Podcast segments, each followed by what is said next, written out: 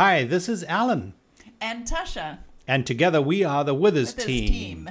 And we are real estate brokers at Keller Williams in Bothell. Hi. Um, so we hope that you're staying safe and healthy. Uh, we are lucky to be able to still be working during this time of uh, COVID crisis.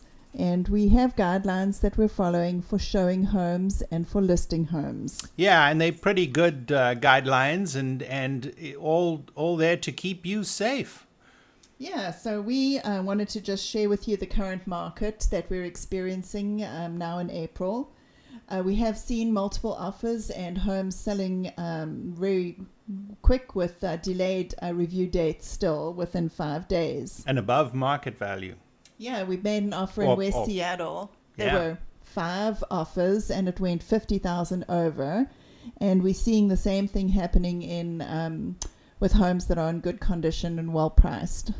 Yeah. So what is happening is the, is the supply is extremely low, and the demand is still there. I mean, it's not a, a huge demand, but it, the demand is still high enough so that. Um, The prices are maintaining and even going up.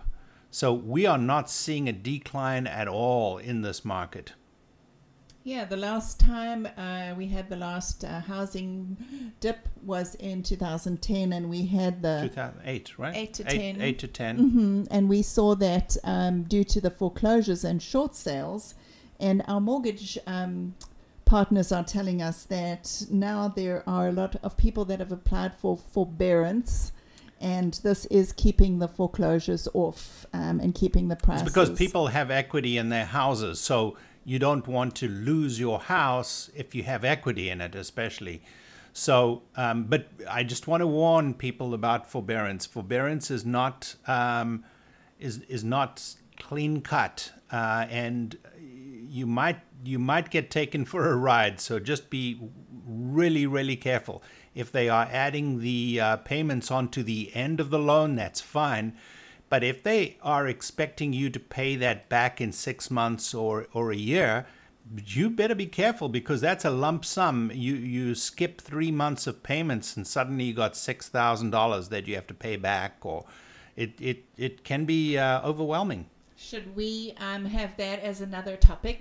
That yeah. we could in- I, I think, interview one of our mortgage partners for that? Yeah, I think we should. We should definitely interview someone and, and have that uh, and, and talk about uh, forbearance. All right. Thanks, Alan, for sharing with us today, and we'll see you soon. And remember us for all your real estate needs. Yep, we are here for you. And we'll do what's right for you.